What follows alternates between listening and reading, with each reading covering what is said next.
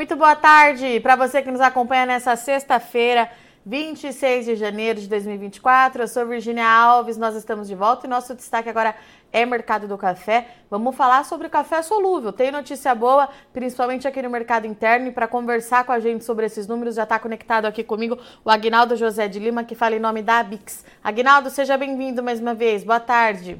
Boa tarde, Virgínia. Obrigado mais uma vez pela oportunidade de falar de solúvel aqui. Vamos lá, então, porque tem dado novo que vocês divulgaram ontem pela ABICS, consumo interno fazendo a lição de casa, e a gente tem alta, é isso mesmo? A gente está tendo surpresas sempre agradáveis. Isso já vem desde 2016, um crescimento médio de lá para cá de 3,9% ao ano. O ano passado, 5,2% a mais de volume em relação a 22, o que mostra uma tendência forte de aumento de vendas no mercado interno. E que é uma grande oportunidade, né, Virgínia? No mundo, 26% a 28% do consumo total é na forma de solúvel.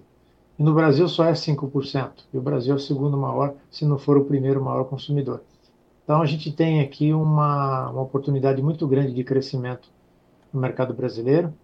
O que agora, com produtos novos, com vários tipos de blends, e nós trabalhando a possibilidade de aplicabilidades diferentes do solúvel, faz esse ser um produto único e complementar as outras formas de tomar café. Não é tirar mercado do torrado, absolutamente. É complementar a forma de consumo. E, Agnaldo, em volume, quanto de café solúvel foi consumido no Brasil ano passado? A gente ultrapassou 1 milhão de sacas, né? 1.050.000 sacas, de um consumo de mais de 20 milhões de sacas no Brasil. Então, é o 5%. E esse movimento já era esperado para o ano que vem. E a gente conseguiu ultrapassar a barreira de 1 milhão agora esse ano. E, Agnaldo, como é que a gente justifica essa alta? Porque a gente tem visto a ABICS fazendo uma campanha muito forte de apresentar justamente essa diversidade que tem no café solúvel, e a indústria também investindo muito pesado nisso, né? É um trabalho em conjunto. Como é que a gente pode justificar isso para quem está nos assistindo, né? Por que está se consumindo mais café solúvel no Brasil agora? Não é só no Brasil não, Virgínia. No mundo todo o café solúvel cresce a números maiores do que o café torrado. Isso porque melhorou muito a qualidade, melhorou muito a gama de produtos, né? Com novas embalagens. E se falando muito das aplicabilidades, né? Se você tem um produto que é muito fácil e saboroso você misturar com leite. Não só leite, com leites vegetais, que serve para fazer drink, coquetel, serve aplicado na gastronomia. É componente do cappuccino, é componente do café com leite desses em pó. Então, tem uma gama de aplicações do solúvel que isso está sendo difundido cada vez mais. Então, isso é uma resposta do consumidor, não é só no Brasil, lá fora também. Só que lá fora, abaixo de 2% o crescimento, de uma maneira geral, porque você tem países que crescem em números exorbitantes e tem países que, inclusive, está caindo o consumo de solúvel. Mas o importante é ver que, na média, ele cresce bem. E no Brasil não é diferente, né? A gente está usufruindo dessa gama de produtos que foram ofertados pelas grandes marcas nos consumidores brasileiros. E, Agnaldo, durante 2023 a gente viu uma participação muito significativa do Conilon nas exportações, né? O Brasil exportou bastante Conilon no ano passado. Em algum momento, a indústria interna sentiu dificuldade em encontrar matéria-prima para abastecer esse mercado por aqui? Ou as coisas acabaram se encaixando? Elas se equilibram, né? Elas se equilibram e não houve necessidade não, porque o próprio mercado acaba de oferta e procura, tendo oferta e se equilibra para atender todo mundo. Então, o fato de exportar Conilon é um fator positivo, que mostra a competitividade do Brasil. E quanto mais competitivo o Brasil for no Conilon, mais competitivo vai ser a indústria de solúvel, porque nós demandamos a matéria-prima brasileira e que se ela tiver preços competitivos, não há prejuízo no mercado externo para as indústrias de solúvel, que competem com indústrias que se abastecem no Vietnã, se abastecem na Índia, se abastecem em países produtores de Conilon.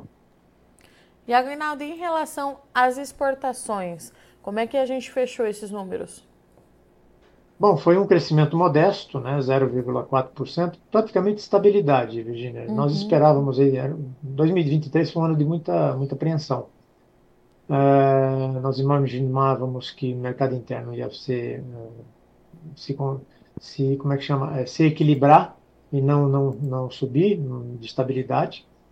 E lá fora, as exportações, ainda o receio da guerra, né, as consequências da guerra, mas a gente viu que o mercado acabou se autoabastecendo por outras vias, os próprios países Ucrânia e Rússia se abastecendo de outras formas, às vezes até com países vizinhos, né, vendendo muito mais por conta da Rússia, por conta dos embargos, né, e isso acabou acabou compensando, e o Brasil se manteve estável, né, nós vínhamos de três grandes recordes. Foi 19, 20 e 21 recordes de volume de exportação, ultrapassando 4 milhões de sacas. E o ano passado a gente amargou uma queda de praticamente quase 10%, quase 400 mil sacas a menos nas exportações brasileiras, no ano passado não, no ano de 2022, por conta da guerra que acabou atingindo diretamente os dois grandes clientes brasileiros, né? A Rússia e a Ucrânia sempre tiveram entre os 10 maiores, a Rússia sempre foi o segundo maior comprador, e ambos os países representavam 500 mil sacas de café, correspondente insolúvel. Então, existia ainda um pouco de receio com relação aos impactos ainda em 2023, mas o fato de ter estabilidade já é um marco extremamente positivo. E, Agnaldo, e a guerra continua?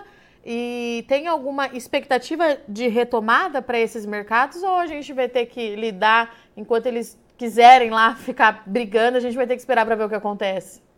Não, o mercado se acomodou, Virgínia. A Ucrânia, ela passou a comprar mais, de certa forma ela teve problemas, né, de logística. Sim. É evidente que o que ela consumia, ela não vai consumir igual por conta da desorganização do Estado. Mas passou a se abastecer de indústrias de solúvel na própria Europa, pelo apoio que a Europa vem dando à Ucrânia. Então, é possível que haja café solúvel brasileiro indo para a Alemanha, por exemplo, e lá sendo blendado com produtos alemães, ou da Holanda, e vai para a Ucrânia. E na Rússia, se a gente verificar a Finlândia, né, com foco no que aconteceu na Finlândia, a Finlândia figurava entre os últimos dos 100 países que compram normalmente do Brasil. E da guerra para cá, se tornou, o ano passado foi o sexto, o ano de 2022 foi o sexto maior destino, e o ano passado foi o quinto maior destino das exportações brasileiras, o que se deduz que é por ali que está sendo abastecido o mercado russo. Então, são coisas do comércio mundial, e que acabam, de certa forma, equilibrando essa questão do prejuízo da guerra. É claro que uma guerra, quando ela acabar, e ela precisa acabar, vai favorecer imensamente toda a economia mundial, e o Brasil não fica atrás sendo um grande fornecedor. Mas a gente não pode contar com isso, e, de certa forma, a gente se sente compensado por esse acerto, né, esse equilíbrio que acabou acontecendo, com outros países fornecendo e o Brasil sendo um grande player, fornecendo todos esses países. E, Agnaldo, para a gente encerrar, então, quais são as expectativas do setor aí para 2024? Você já falou um pouquinho do mercado internacional, mas temos novas metas aqui para o mercado interno? Na verdade, nós vamos atuar esse ano também com uma expectativa de estabilidade, né? O mercado interno, nós acreditamos que deve crescer 3%, né? Pelo menos, porque geralmente quando um ano que ele cresce muito, no ano o outro cresce muito, parecido com a bianualidade da produção brasileira de café em grão, e há uma expectativa de crescimento de 3%. E na exportação, se nós conseguirmos no 0-0, não perdendo, já é uma grande vitória. A gente está com expectativa de que deve-se repetir o resultado de 2023, para ser bem conservador, né? O Brasil continua bastante competitivo, com mais indústrias, com as indústrias implementando cada vez mais seus volumes, então a gente acredita que há mais possibilidade de crescimento do que queda, mas optamos que para trabalhar nas previsões de uma condição de estabilidade. Muito bom. Agnaldo, obrigada mais uma vez pela sua participação. Um abraço para você, para todo o time da ABICS. Um bom ano, é a primeira vez que a gente se fala. Tem muita coisa ainda para acontecer. Muito obrigado, meu amigo. A gente vai se falando. Bom final de semana. Eu agradeço. Um abraço. Tchau, tchau.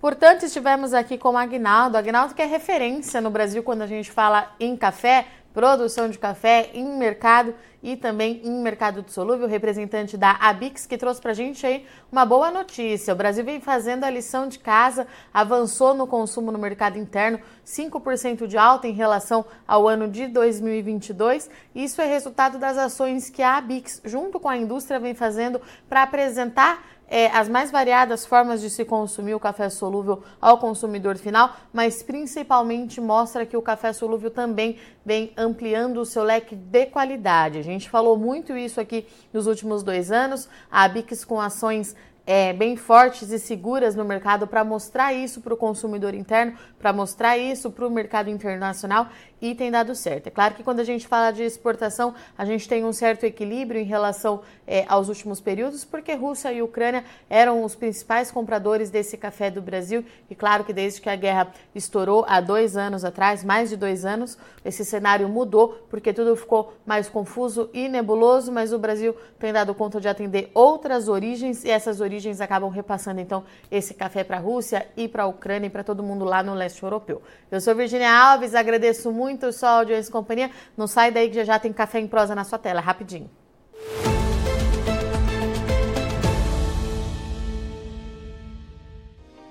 Se inscreva em nossas mídias sociais. No Facebook, Notícias Agrícolas. No Instagram, @Notícias Agrícolas. E em nosso Twitter, @Norteagri. E para não perder nenhum vídeo, não se esqueça de nos acompanhar no YouTube e na Twitch, Notícias Agrícolas Oficial.